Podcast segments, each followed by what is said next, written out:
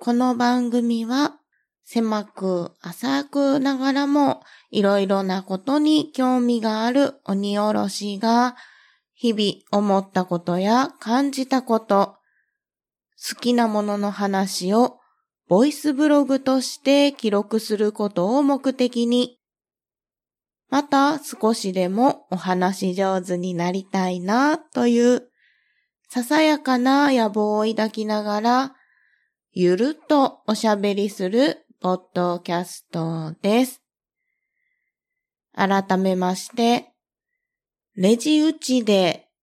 若干突き指をしました。鬼おろしです。お弁当の蓋始まります。皆様いかがお過ごしでしょうか？そして本日お誕生日の方おめでとうございます。新しい一年になりますように願っております。そうなんですよ。聞いてくれます？私、鬼おろしはですね、スーパーでね、今働いておりまして、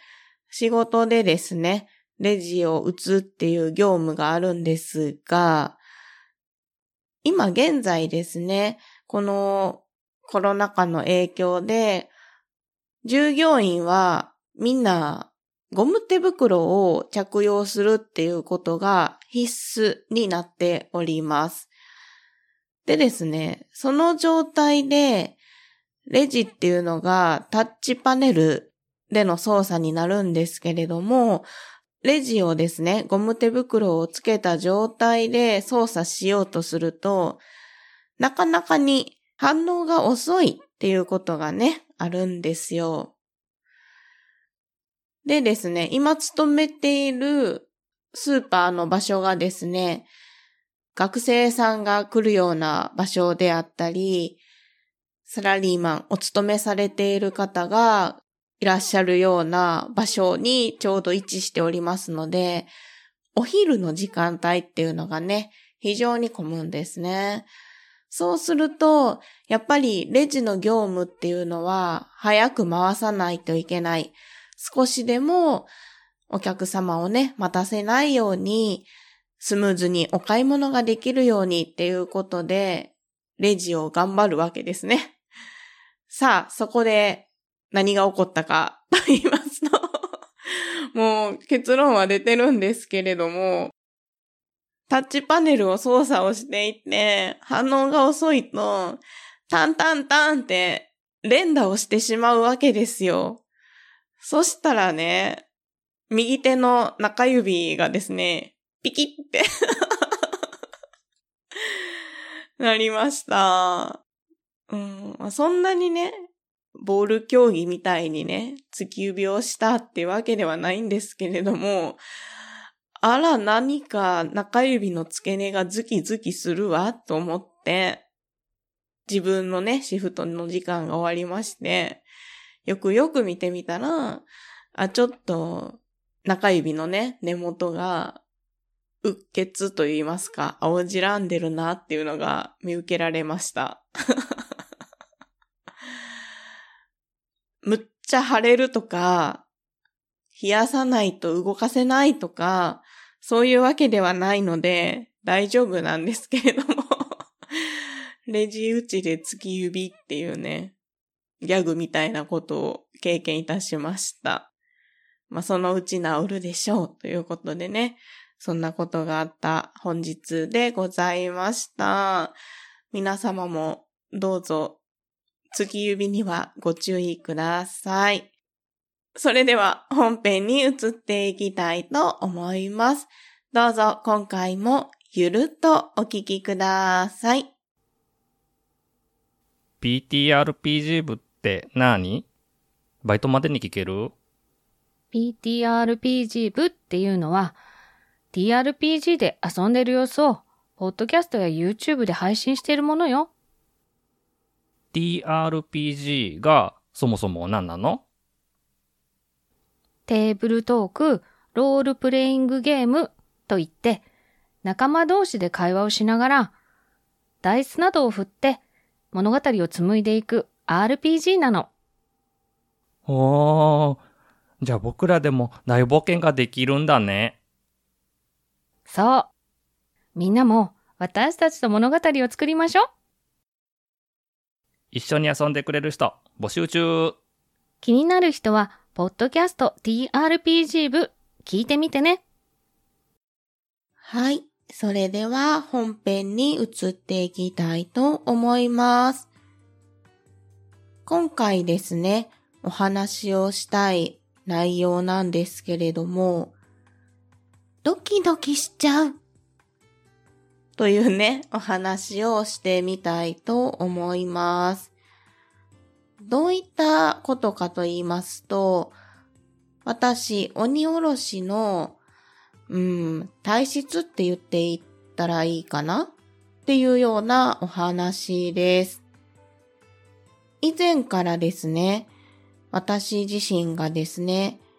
ものすごく緊張しいなんですっていうことを何回かね、言ったことがあるんですよ。心臓がドキドキしてしまうとか、手が震えるとか、足が震えるとか、いろいろな状況が私自身の体に起こるんですね。力が入らない。何かを持とうと思うんだけれども、持ったら落としそうとか、こぼしそうっていう緊張感と言いますか、違和感と言いますか、そういうことを感じることが数年前ぐらいからあります。で、先に一つですね、申し上げておきたいのは、全く大丈夫な時もあるんですよ。問題がない。全然大丈夫な時もあるんですね。なので、うーん、なんだろう、体質なのかなとか、何かしらが影響しているのかなっていうことを感じながら、いろいろ調べてみたことがあって、また、自分の中で振り返ってみたことがあって、整理をしてみたことがあるので、今回お話をしてみようと思います。一番初めに、この、手が震えるとか、圧迫感、気持ちの上での圧迫感を感じるっていうのを気づいたのは、5年ほど前ですかね。もうちょっと前かな。仙台に住んでいた時です。その頃からですね、私はパートとして勤めをしていく中で、接客業とか飲食業っていうことに勤めております。で、例えば、商品をお客さんに提供をするときとか、商品を作るときに手が震えるとか、そういうことに気づいたんですよ。で、もう少し仕事の話もしたいんですけれども、仕事の中で重いものを持つっていうことも頻繁にありますので、そういった重いものを運んだ、持ったっていうことを繰り返した結果、腕の筋肉がですね、わなわなしちゃうっていうことってあるじゃないですか。だから、それの影響なのかなって最初思っていたんですよ。なんだけれども、だんだんいろんな状況を考えていくと、例えば、急がないといけないとか、中には強い言葉で言われることもあったので、お客さんからのプレッシャーを感じたとか、そういうことを、があると、手が震える傾向があるんじゃないかなっていうことを自分の中で気づき始めたんですね。それが先ほども言いましたけれども、全く影響しないとき、大丈夫なときもあるし、だけど、どこかで不安を覚えたりとかした時にそういう症状が出るのかなっていうことも徐々に気づき始めました。っていうのがまずありますね。で、もう一つですね。おそらく同じ頃からだと思うんですけれども、外食をすることが苦手だなっていうのも感じ始めたんですね。同じくお箸とかお水が入ってるコップとかを持ったら落としそうだなとかこぼしそうだなって思っちゃうっていうのが、うーん、これはね、どういうつながりがあるかわからないんですけれども、仕事の中でお客さんに商品を提供するとか作るとかっていう時に手が震えちゃうなっていうことを脳が認識してしまってからそのね、刷り込みがついてしまって誰かに見られているっていう状況に対しての不安感とかを覚えてしまっているのかなっていうのを個人的に分析をしてみたりしています。面白いという言い方というか、興味深いという言い方をこのことに対して言っていいのかはわからないんですが、室内ならね、全然平気っていうことが多いんですよ。外だと誰かに見られているとか、そういうことを意識してしまうのかなっていうのが一つありますね。で、その室内なら平気っていうのが、例えば、年末年始ですね、帰省をした際に、親族との会食があったんですけれども、その時は、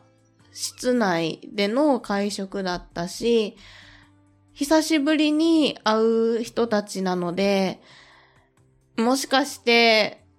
同じこと手が震えたりとか、物が持てないとか、そういうことあるかなっていう、